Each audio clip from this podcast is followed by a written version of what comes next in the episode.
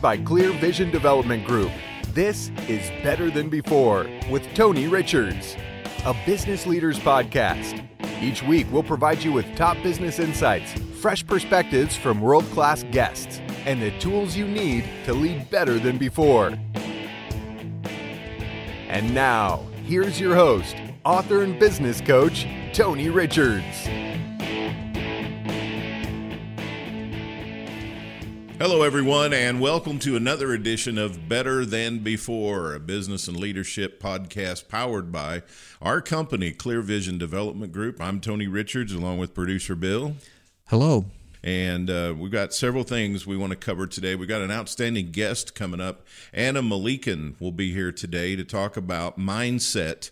Uh, what's a mindset? How does a mindset get formed? What you can do to change your mindset? Uh, what's what are some of the things that can be affected based on the mindset you have? It's a going to be a great conversation. I can't wait to talk to Ana. And so she's just a wonderful person. Does a lot of great work. Has a very viable and vibrant YouTube channel and doing a lot of great things that we're going to talk about today. I also want to congratulate our uh, contest winner on social media, Christy Kramer. Uh, just a wonderful human being. Uh, I've worked with Christy in the past. Uh, she's at Cornerstone Insurance here in Columbia, Missouri, and she's going to be attending the Self Esteem Workshop. And she is the winner of our contest, so she'll be joining us here uh, at our offices on September the 20th for that full day of working on our self esteem. And uh, you have just a few days left to get your seat. I think we have two left. So you probably ought to snatch those up uh, at your earliest opportunity and join us here on the 20th of September.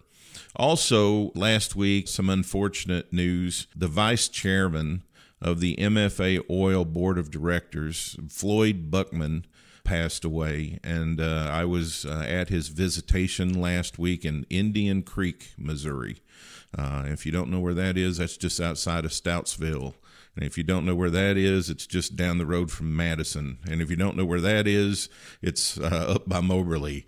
Uh, and that's about as best as I can do. But um, I had not been to a celebration of life quite like Floyd's last week. When I came out of the church and said my goodbyes to Floyd and gave my condolences to the family, when I left the church building, all the way down the street and on the adjacent street, both sides of the road were parked with cars. People were lined up down the sidewalk a good quarter of a mile. And uh, just the influence and the touch that Floyd had uh, was evident with all these people. Some people came from all over the state and out of state. He was definitely a community uh, leader. He played in a band. He had a wonderful contribution list of things that he was involved with. I enjoyed my relationship with him immensely. Of course, uh, I work with Mark Fenner, the CEO at MFA Oil, and his management team and that board of directors for the last five years or so. And Floyd always enjoyed my presentations. He always asked a lot of great questions, and he's just a wonderful human being that's really going to be missed. You know, life goes on, but it's it's difficult when you miss a piece of your life that was uh, such a good piece. Yeah, that was well said, Tony. Yeah, thanks. So, uh, moving on to some some other things. You're not going to believe this, but you may think that you're getting bigger, but whether or not you think you're getting bigger, the the airplane's bathroom is actually getting smaller. If you think that they can't get any smaller, aircraft manufacturers and aircraft companies are going to prove you wrong. They're actually going to scale the bathrooms down a lot more the number one and number two problems for people on airlines are shrinking bathrooms. I mean, I mean, you go in there and you have to, of course, position yourself in one of two ways in order to use the facility, and then you got to do your wash up, and uh, you got to move around some more, and uh, it can be so, are they squeezing in more seats? Is that the plan? Well, it says uh, as more planes get fitted with slim lavatories, more passengers are complaining that they don't fit. Twisting and turning is difficult for some. Washing up occasionally ends in splash clothes. And uh, this uh, fellow that's quoted in the article says airplane bathrooms are a horror show. If a flight is under two hours, uh, he says he stops drinking fluids an hour before so he doesn't have to use the uh, onboard facility. Perhaps because of traveler discomfort, the airline industry is usually ready with information about new aircraft is holding on to even simple data like measurements of the new bathrooms. Airlines also don't publicize a simple tip travelers might want to know. The bathrooms up front, often in first class, are a little bit bigger than the ones in the back of the plane. Now, I just always go the, the one that's closest, right? But um, now we're going to have everybody like pushing to the front just for that simple little bit of knowledge. So the bathrooms are getting smaller, but the people are getting bigger. I think overall, yeah, that's that's true.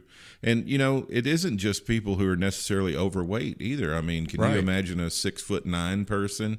They are naturally just going to be bigger everywhere uh, because of the larger frame. Right. uh, or whatever. And uh, Boeing Company, which started delivering slim lavatories last year, declined to comment or release any dimensions or percentages of airlines taking slim over standard. So Boeing is the uh, manufacturer. They said uh, go go ask the airline because they're the ones that they're the ones that uh, ordered the plane. Um, and this is from a Wall Street Journal article written by Scott McCartney. It was it's all already you know a little bit of a pain for me because I'm a bigger guy, but to just find out that that that little room is going to get smaller. yeah, that's crazy. If you're going to be traveling a lot over the next couple of years, you you might want to pre-plan and and think about you know getting to the airport a little earlier, um, uh, trying to hit the restroom in the airport, Hold off on the liquids. Yeah, and you know what? That's that's bad. Also, here's another reason why my sinuses get really uh, wrecked at a high altitude when I fly. So the way I get around that is by drinking a lot of water to keep myself hydrated. It seems to help my sinus deals, but unfortunately, it has to go somewhere. Like I flew to Seattle a couple of weeks ago. That's a four-hour flight. Now, short flight to Dallas, a short flight to. Um, Denver or Chicago, that's 45 minutes to an hour. That's not an issue. So, another thing that's going on, and Bill and I have talked about this quite a bit, and I, I've talked about it a lot in my presentations to a lot of my clients, um, because this whole situation with um, retail versus e commerce, and a lot of retailers uh, were a little late to the game getting their uh, e commerce act together and trying to manage and maintain all of this uh, brick and mortar uh, has been very difficult for a lot of companies, and some have done a pretty good job of balancing. Uh, you know, one that comes to mind just now just popped in my head, but Barnes and Noble seems to have.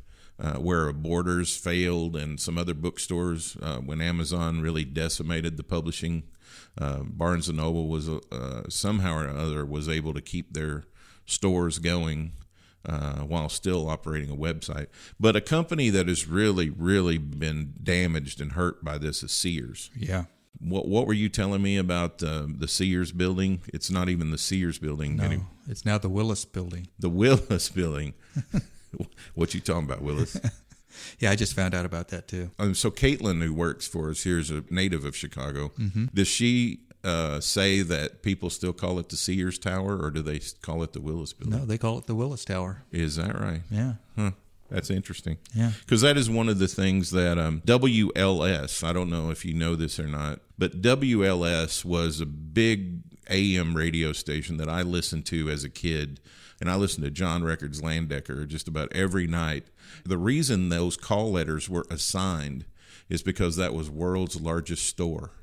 Oh, And so they got WLS out of that. I didn't know that. Yeah, and uh, it's like the big AM station that's broadcast the Grand Ole Opry for years in Nashville, Tennessee was WSM, and it was owned by an insurance company, and it was because it was We Save Millions, so they call it WSM, and the FCC granted it. Of course, those licenses were granted back when there were very few, so almost all letters in the alphabet were available. Right. Um, so they picked call letters that matched the store slogan or the company slogan. And uh, Sears uh, had the Sears Tower, and WLS was located there. And so they called it WLS because it was the world's largest store. Uh, but it's not even the Sears Tower anymore, it's the Willis building. What other interesting things uh, have you noticed about Sears? Well, they're they're trying to get back into the online side of things, and I don't know if it's enough to save them, but they're um, working with Amazon. which was announced earlier this week, uh, a program that allows Sears to install and balance tires for customers who buy tires on Amazon. Mm-hmm. Yeah, so almost everybody's had at one point or another. You've probably had a Kenmore appliance or something in your home. Mm-hmm. Over the years, they've made barbecue grills, refrigerators, washing machines, dryers, dishwashers, microwave ovens, ranges, cooktops, wall ovens, vacuums, vacuum cleaner bags, air purifiers, fans, central air conditioning. Uh, heat pumps, gas furnaces, window air conditioners. I, I rec- we had a Kenmore window air unit. I remember hmm. uh, at my granddad's feed store. Sure. What's funny is they have actually been made by Whirlpool, LG, Electrolux, Panasonic, uh, and then they put the Kenmore on it. Oh. But it was made uh, by other manufacturers. Uh huh. Hmm. Yeah. I was at the Subaru store the other day uh, having something done. I don't drive a Subaru, but I bought from the Subaru store.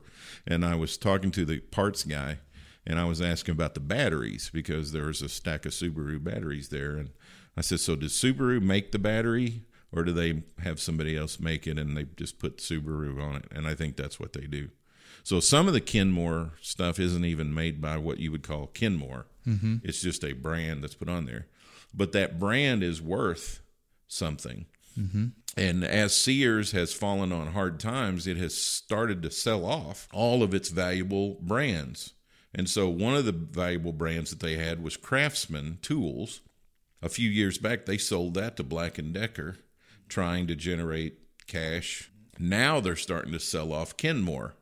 And you were telling me something interesting about that is the actual CEO of Sears, and, and you can tell everybody his name and all that, but he's actually trying to buy it, right? Right. His name is Eddie Lampert. And uh, he has a strategy though behind it. I, I did a little bit more research. Okay. And uh, he's hoping that it becomes a bidding war, that somebody else will step up and make an offer on it. So he's just trying to stoke the market a little. Right. Yeah. And another thing I found out is that Sears uh, Holding Company is 12 billion in debt. Oh my. Yes, and their assets are 8.1 billion. Wow. So, so they're, they're, underwater by four or five billion. Right, and the um, the, the amount of money that they're trying to get for the, the um, Kenmore brand is 400 million, which is really not a whole lot of, you know, in the big scheme of things. Yeah, it's not even going to make a dent in that debt. Yeah. So uh, I don't know. The fortunes for Sears don't sound too bright. Really don't. And I also did a little bit more digging because I was just curious. Yeah, yeah. Uh, at the peak in uh, 2007, Sears stock was selling at $130. And this morning I checked to see what uh, it's selling for, and it sells for a dollar twenty-four. A dollar twenty-four. Right. And it. Do you remember when it sold at a hundred and whatever you quoted there? In two thousand seven. Two thousand seven. Right. Twelve years ago. Twelve years ago. Wow. And it's been on a slide since. Hundred and twelve dollars. Yeah. Jeez. Per share. But I mean, it's dropped that much. Now yeah. it's a dollar thirteen. Yeah, it, it well, it was uh, hundred and thirty dollars in two thousand seven. So okay. really, it's dropped what a uh, hundred and twenty something. Yeah, 129, 28. Yeah. Wow, wow, that's decimated. Yeah, um, and that's sad, you know, because it's one of those great American brands. You, it's just one of those you associate with America, and that whole face of our business is changing you know, you used to think of America as Sears and J.C. Penney and several of those kinds of companies, and now you think of America, you think of Microsoft and Apple and Amazon, and mm-hmm. uh, it's just changed. It really has, and I'm old enough to remember getting the Sears catalog every um, fall and you know us going through it looking for toys. Yeah, I used to do the same thing. J.C. Penney also, uh, both of those catalogs. Right. I'd go through and check out the new toy pictures, you know, and, mm-hmm. and that sort of thing. Yeah. So that's sad.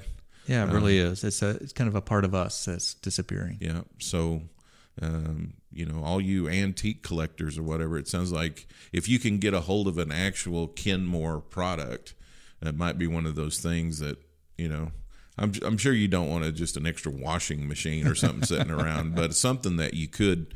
I mean, I've thought I've I've been thinking back over the years and thinking of things. I wish I would have kept one of those. You know, just just to keep. Yeah. I mean, I recently had a little bit of flooding in my basement at home, and I've gone through about 75% of a lot of my boxes that I have not opened in 30 years, some of them. And so, what I was going to say is, I have a whole stockpile that I haven't found yet, but somewhere in there's a whole bunch of eight track tapes. Oh, wow. Uh, that I really want to hang on to. Well, I know you're a big music guy. Yeah, well, I just, uh, that technology of the eight track uh, it's a lot of people today wouldn't even know what that is, you know. But uh, I'm sure that's going to be like a cassette tape someday. People aren't going to know what that is either. I know recently we had to buy a cassette recorder. That's right. Because we had, we had a client that needed something uh, completed, and they still had a cassette player that performed whatever it was they needed. So we we went and found one and that was a challenge. Yeah and and got it and we have it here at the office. So we want to keep that thing in working order. That might be a that might be a real strong antique one of these days. Right. So bathrooms are getting smaller and kenmore's fading and sears is on its last legs. That's basically the good news that we have for everybody today but we've got uh, an excellent guest coming up. Ana Melikian is here and she's standing by, and uh, you're going to enjoy our conversation around mindset. And uh, that's coming up next on Better Than Before. Do you apologize for your behavior? Are you constantly worrying about what others think about you or frequently criticize yourself? Self esteem affects everything we do and is one of the key indicators of success in business. Tony's new self esteem workshop will help you develop the tools necessary to empower you to overcome the pressure and unfamiliarity of professional and personal circumstances. Through Tony's guidance, you'll learn how to perceive threats and vulnerabilities to better prepare for challenging situations, resolve the baggage that keeps you back, and improve self esteem when you need it most. Join us on September 20th for this one day self esteem workshop. Space is limited, don't let low self esteem hold you back from living the life you'd like to live. Register online now at clearvisiondevelopment.com.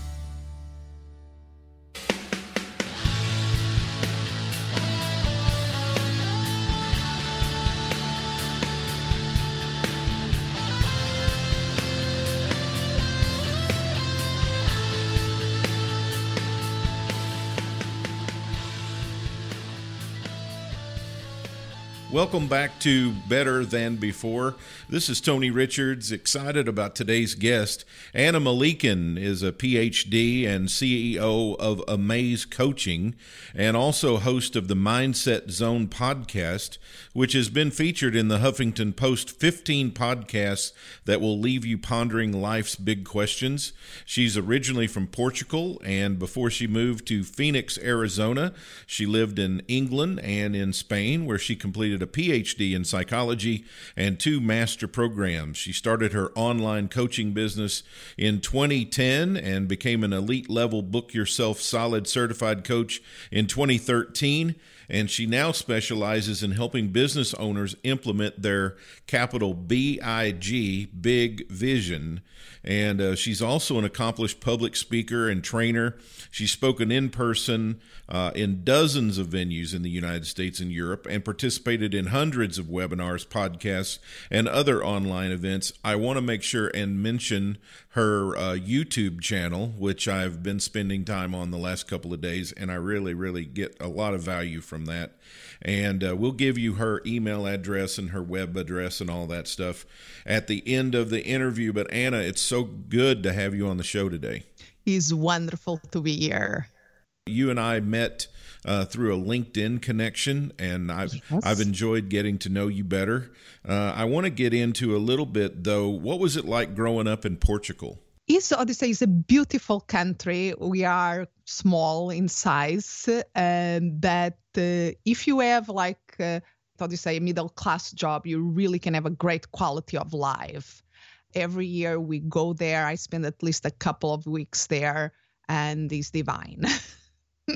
I bet it sounds like a wonderful place uh, to both uh, be uh, born and also a great vacation spot. Also, uh, down in that southern part of mm-hmm. of Europe, that uh, yes. Port- Portugal and Spain, that entire area by the sea is just wonderful. Now, tell me a little bit about living in Phoenix. Do you like living in Phoenix? I miss the ocean. Uh, that is something that I miss from Portugal. I was uh, living near the ocean. Here in Phoenix, we don't have the ocean. We have beautiful sunsets. That is something amazing here in the desert. And I love the living here in Phoenix. Something that I miss from Europe in general, because I live in several places in Europe, the cities there are more walkable here in Phoenix, we have great places to walk, but we almost have to go for the walk. It's not running errands and walking. But you have uh, you have great consistent weather. I I was in uh, Scottsdale, which is just, of course, the uh, neighbor to Phoenix, mm-hmm. and. Um, I was there a couple of years ago in February, and I wish I had brought a jacket. It was, it was a little cooler than I thought it was yeah, going to be. The winter, so they say we have like really eight, nine months that are good then the summer is a little bit tough, but uh, we can survive. There's so many great things I would love to talk to you about, but we have limited amount of time on the show. So I really want to focus in on something that I think I get a lot of questions about in my practice and you're just a wealth of knowledge on mindset. And I want to talk to you and especially since your podcast is called The Mindset Zone, I, I want to talk to you a little bit about that today. Tell me about mindset. What does it mean? How do you define it? And there are many different ways of defining it. I will keep it as simple as I can because I think the importance is to get an idea then that we can work with it. So we can see the mindset as like the habits of our mind. It's like the a set of collections of thoughts and beliefs that we have that really shape the way we see the world. It's like almost the glasses that we see through and we see everything around us and really affects the way we think, the way we feel, and what we do.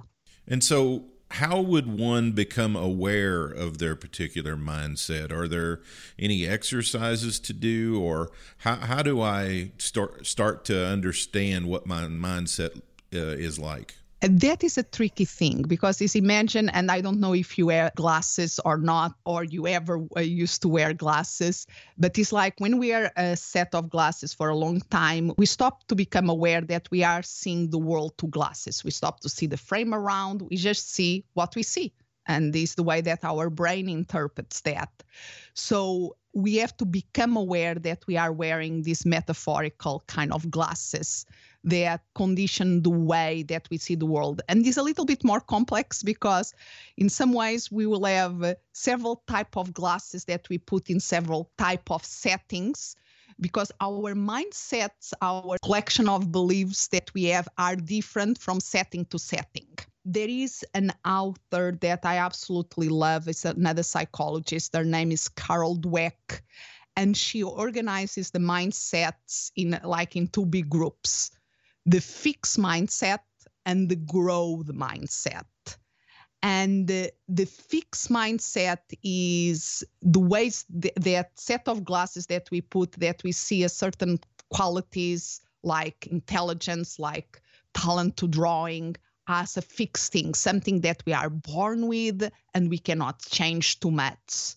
The grow mindset is areas that we see, no, we can learn, we can improve you got me thinking here. So, in the fixed mindset, those things are not changeable. Is that? Yeah, that is the belief that we have about it. Okay, and and then in the growth mindset, those things are variable and can be. Yes, and usually, because you ask, how do we know about the mindset? Usually, we are not aware of the mindsets. It's something that we really have to work in that self awareness to analyze our thinking and realizing that, oh, okay, maybe I have this tendency to think this way and this as uh, affecting my life in this way. But it's not something that for most people come in a natural way. Let's put it that way. We have to learn it. So the the mindsets are really sort of like the lenses in the glasses, right? Yes. The things we're looking through and we have the power of changing that. That is the thing. That is why i did my podcast the mindset zone. Uh, originally i was going to call it the mindset workouts because everybody nowadays mainly in the business entrepreneur world speak about how mindsets are important mindsets are important. It's a, a word that is very used. But okay if they are so important what are we doing our day to day about them? Not much so that idea of creating a space where people can do a workout in their mindsets to become more aware in the way that they are thinking and exercising like becoming more flexible and experimenting with different ways of uh, seeing the world really can be beneficial. So I, I just happen to be wearing glasses right now, and I, I, I, wear glasses when I have to read something, uh, or I don't wear them when driving or in just generally speaking to people. But when I when I go to read something or I want to make sure I'm covering some notes, like I am with you, I have them on. Now the way I received these glasses was I went to an optometrist and he did a test on me and and de- determined that my particular eyes needed this kind of lens. But when you're talking about the mindset being like glasses, how do we get the lenses that we have? How do those develop? is a lot about okay there will be and we go back to nature and nurture here what is uh, people will have some tendencies that we are born with in terms of pessimism, optimism, the way uh, some tendencies that we have without any doubt our personality, uh, personality has a lot of things that has to do with our genes but at the same time is the interplay of our genes with the experience since the moment that we are born we have uh, uh across our lives and the power that we have to do something about that experiences. We don't need to be always reacting. We we have this amazing capacity of hmm, be, becoming aware. Is that process of becoming aware? Okay, what is going on here, and then making a choice because we can decide to keep. Uh, uh, blaming ourselves or blaming our genes or b- blaming our circumstances, or we can, okay, this is what I have what can I do with it? And that is where change happens. Yes. So, in your practice, is it your experience that the majority of people they look at that as well? That's just me. I I'm just that was the way I was born, and I can't change it. Or do they typically have the attitude of I can pretty much change anything about me? They typically have the second attitude the people that i usually how do you say when they come to me they, they really are change makers. They want and they, they but even somebody that is a change maker that is a go-getter they have their own blind spots areas that there are more fixed mindsets that will be beneficial to look at it and to really expand the possibilities there I work a lot with coaches, consultants, and trainers, and where I see them uh, to spinning their wheels more is that they are very self-aware. They get that they are good in analyzing their thoughts and becoming aware of them, but the action, being in the action mode, sometimes, and they go to the action mode but sometimes they don't stay. It's like the shining red object that attracts their attention to another thing in terms of action, and they get distracted very easily. So, one of the work that I do is helping people to keep focus on their goals and really implement the things that need to be implemented to see results. So, give me an example of uh, two two examples of a fixed mindset a typical one that is very common, even a, like I say, a person with a very open and grow mindset in many other areas will maybe have some kind of fixed mindset. Will be, for instance, if you are not an artistic person, you will think, oh, I cannot draw.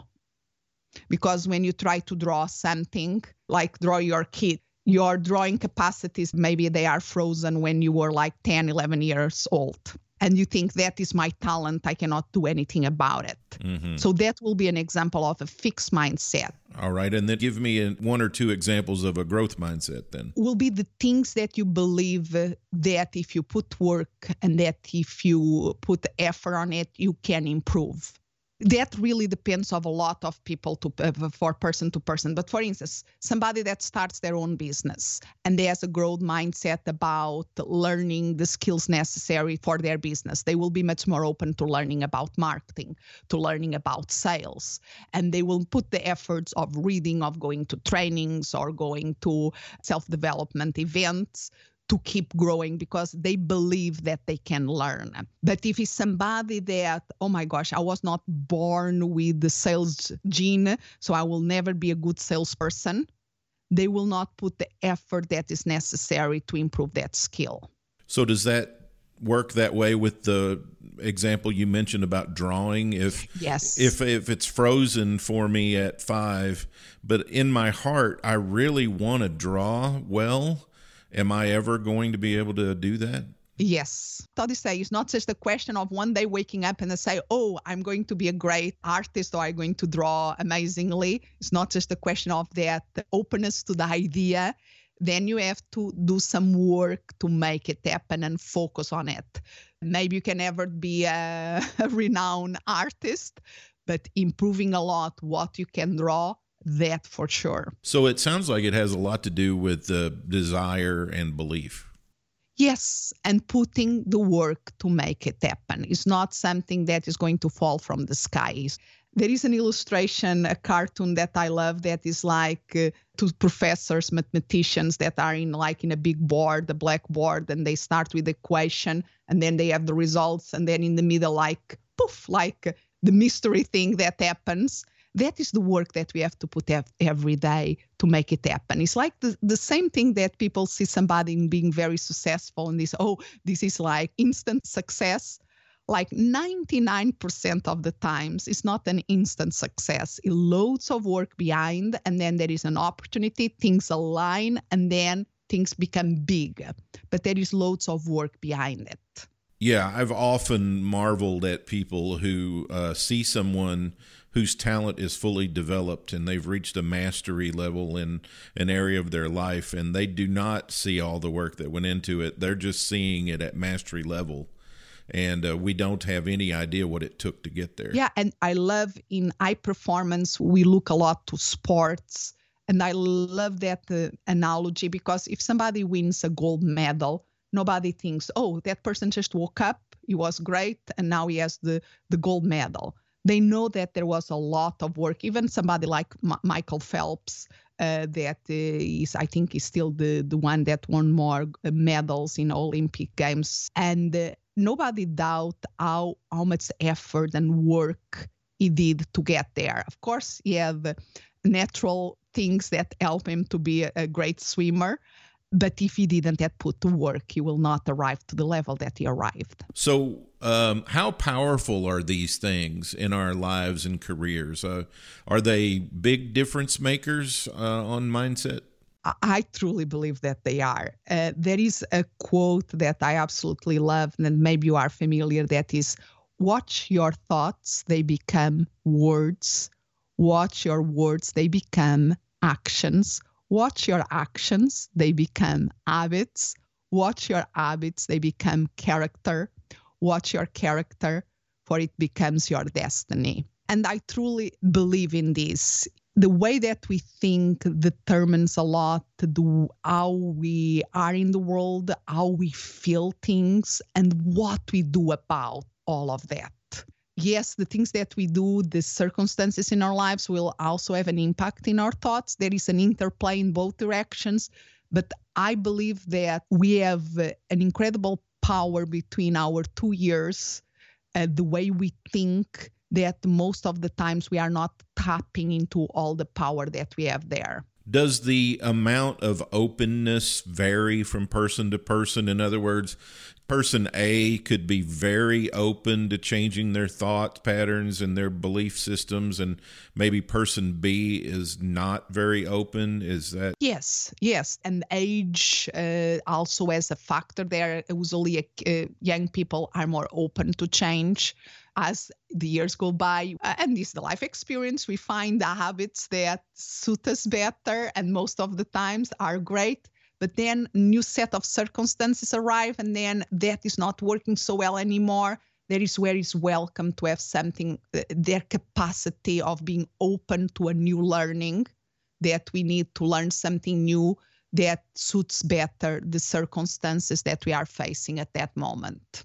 Even though we might be influenced by external factors, the power still resides with us, right? We're we're the only ones who can affect that mindset. Is that true? I will not say the only ones. My view of the world, uh, oh, and, and, this is my belief and my mindset about the world, is that we behave in certain ways. It has to do with the way that we are wired, the way that we are, the characteristics of us human beings.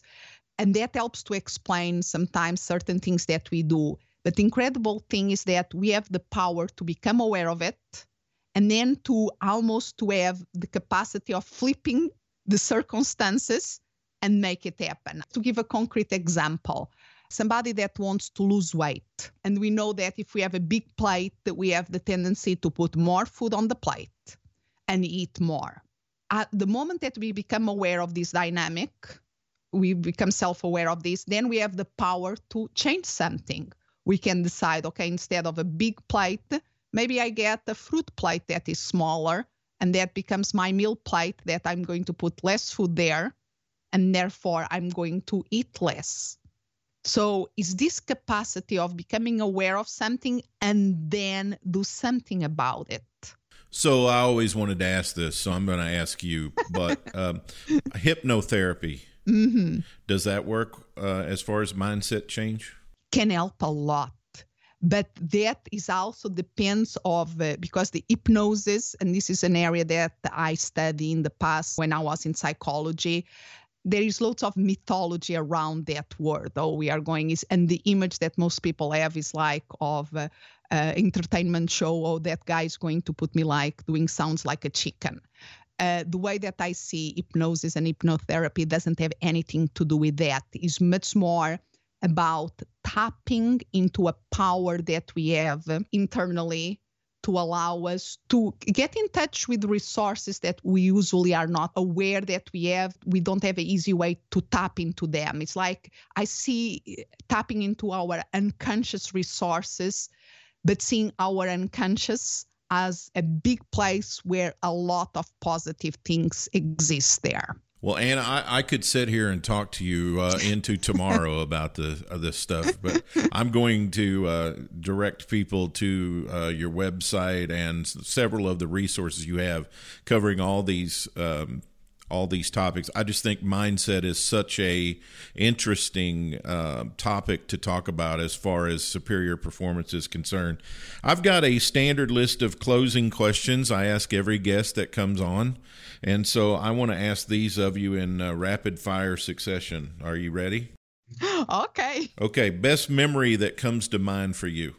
Oh gosh, I have so many good memories. Uh, the birth of my daughter is really on the top. Seeing that little being uh, uh, in my arms for the first time is something, but I will never forget that. What's your daughter's name? Isabella. Isabella, and your husband's name? Uh, James. Uh huh. And Isabella, your only child? Yes. Okay. Number one hero in your life? Hmm my mom i have to go to my mom. I have many heroes and many people that inspire me but my mom is still somebody that um, uh, she keeps surprising me uh, in a very positive way through the years and i'm very lucky that she's still um, around. That's awesome. What's the number one value you subscribe to? Learning. The capacity of learning. Good. Most important person in your life? Mm, mm, oof uh, will be my daughter. Your favorite thing in the whole world? Mm, I will go back again to learning. I love learning. and what's your favorite food? Ooh, I like octopus. That is something that we are not very used here in the United States, but well done is amazing. Octopus. Most beautiful place you've been to? Hmm. I have to say, my uh, base in Portugal, where we have a second house, Lagos, in the south of Portugal. If you could describe success in one word, what would that be? Living fully. How do you want to be remembered? As somebody that made a positive difference by helping other people uh, expanding their possibilities. Advice for a younger Ana Hmm. Go for it. Don't think too much. Just go for it. You can do it. What's your favorite sound? Oh, the ocean. And since you're such a lifelong learner, what's the best lesson you've learned? Keep learning. Yes, keep learning. Tell everyone how to find you on the web and some of the resources you offer. So the best place will be my website at Ana, and Ana is just one N A N A, Melikian, M E L I K I A N dot com. Uh, and there you can have access to my YouTube channel, uh, Facebook. You can find me anywhere through my name. It's that advantage of having a not very common name. Well, Ana Melikian is the CEO of Amaze Coaching and the host of the Mindset Zone. Ana, thanks so much for being on today. My pleasure. Thank you for having me. Ana Melikian, everybody. I'll be back with more on Better Than Before right after this. Are you working twice as hard but enjoying fewer rewards? Maybe you're highly accomplished, but you just can't seem to break through and make the next big move. Or you run a business that has begun to grow stagnant. It doesn't have to stay that way. Even the best leaders have felt as if their careers were spiraling out of control, but that's when they had to lead and lead big. Tony Richards' new book, The Big Idea 52 Ways to Be a Better Leader Now, will help launch you forward in leadership. Learn how to take charge and lead yourself, lead others, and lead your company. Purchase online today at Amazon, Barnes & Noble, and our website, clearvisiondevelopment.com.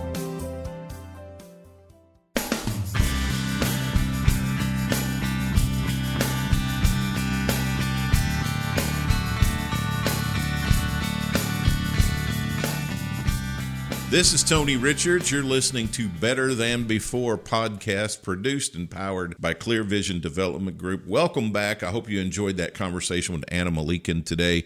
I'm so thankful for our relationship. I learned something uh, every time we visit and talk, and I want to encourage you to check out our website and go to her YouTube channel and see some of her videos. She is uh, deeply knowledgeable about the neuropsychology, uh, mindset, all that kind of stuff. It's just some really, really good information that can help you. So, here to wrap up today's show, I want to do a little tribute to the Eagles to celebrate and commemorate their passing Michael Jackson's thriller and becoming the best selling album of all time, their greatest hits album, which was released in 1976. And so, the song that's on that album that I think really defined not just the Eagles as a band and got them going and, and generated a breakthrough for them, but it really defined the 1970s. And it's the very first song on the album, which came from their original very first album, simply titled The Eagles and uh, it was Take It Easy. And uh, Take It Easy was written by Glenn Frey, who was in the Eagles, but it, most of the song was written by Jackson Browne. Glenn Frey lived in the upstairs. Glenn Frey and, and Don Henley lived upstairs. Jackson Browne lived in the basement of this apartment. So they were frequent collaborators, sharing song ideas and this, that, and the other. But this song, Take It Easy, was recorded by the Eagles uh, with Glenn Frey singing the lead vocals. It was their first single and it was released May the 1st, 1972. It peaked at number 12 on the Billboard Hot 100. It was the opening track of their debut album and has become one of their signature songs, included on all of their live and also their all of their greatest hits albums.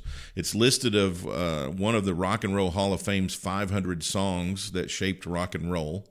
Uh, Jackson Browne later did his own version on his second album, For Everyman, and released it as a single, but it didn't chart, so it didn't do as well for him.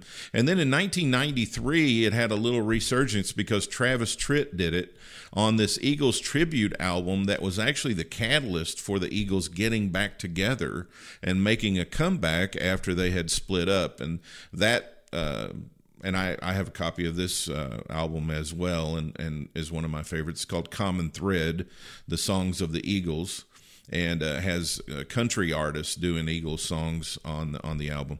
The video uh, that was done for Travis uh, Tritt's version uh, has all five members of the Eagles for the first time in 13 years after their breakup. Um, Jackson Browne originally began writing Take It Easy for his own debut album. He was having trouble finishing the song, and then Glenn Frey had heard him working on it and asked uh, Jackson about it, and he played the unfinished version, which uh, had a second verse that begins with I'm standing on a corner in Winslow, Arizona. And Glenn Frey finished out the verse with such a fine sight to see. It's a girl, my lord, in a flatbed Ford slowing down to take a look at me. And um, Browne was very happy with that and suggested that they just be co writers on the song. And um, he he said uh, he knew Glenn from playing clubs, and we kept showing up at the same clubs and singing on open mic nights. And he came by and said hi and hung around for a while when I was in the studio. And I showed him the song and told him I was going to put it on my record, and, and but it just I wasn't going to be ready in time. And and he said, well, you know, let's let's finish it up. And he wrote this great line that just absolutely made the song. Uh, Glyn Johns was the producer, and uh, for those people who really, really are, are, deep into music, you know Glyn Johns as the producer of bands like The Who and the Rolling Stones, and of course Glyn is British, so he produced a lot of the British uh, rock bands. He was a producer for Led Zeppelin. I remember on the Eagles documentary, Don Henley wanting to put extra mics on the drums, and uh, Glyn said, "Well, I'm not going to put extra mics on the drums. Just hit the drum harder." And he said, Well, there's no way I can hit it as hard as John Bonham with Led Zeppelin.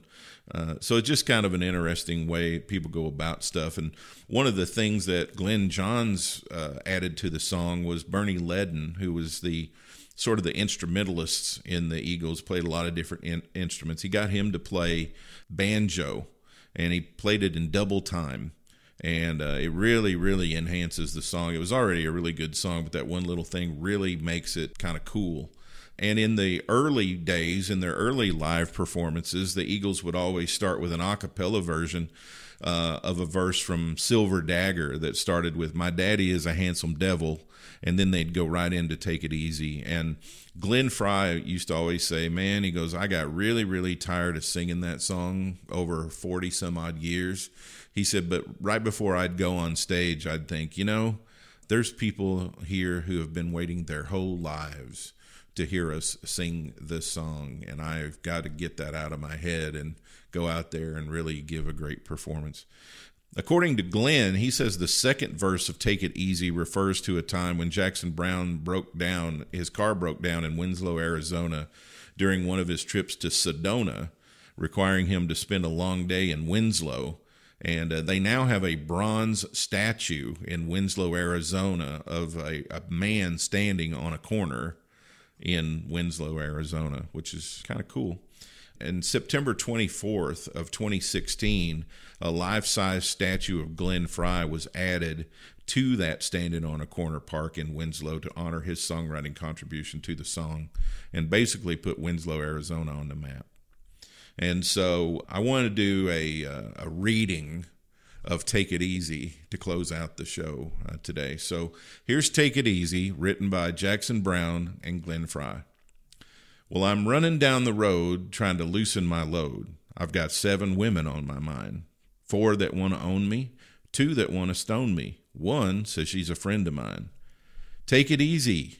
Take it easy. Don't let the sound of your own wheels drive you crazy.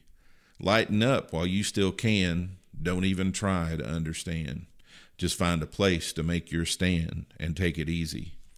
I'm standing on a corner in Winslow, Arizona, and such a fine sight to see.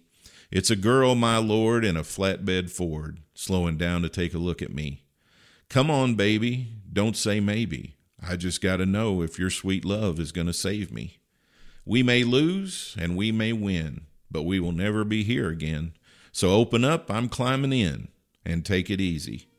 I'm running down the road trying to loosen my load. I got a world of trouble on my mind. Looking for a lover who won't blow my cover. She's so hard to find. Take it easy, take it easy. Don't let the sound of your own wheels make you crazy. Come on, baby, don't say maybe. I gotta know if your sweet love is gonna save me. We got it easy, we ought to take it easy. That's our show today. Thanks for listening to Better Than Before. We'll catch you next time. And remember, till I talk to you next, everything gets better when you get better. Thank you for listening to Better Than Before with Tony Richards, a business leaders podcast powered by Clear Vision Development Group. For more resources from Tony, visit clearvisiondevelopment.com. Join us next time for another episode of Better Than Before with Tony Richards.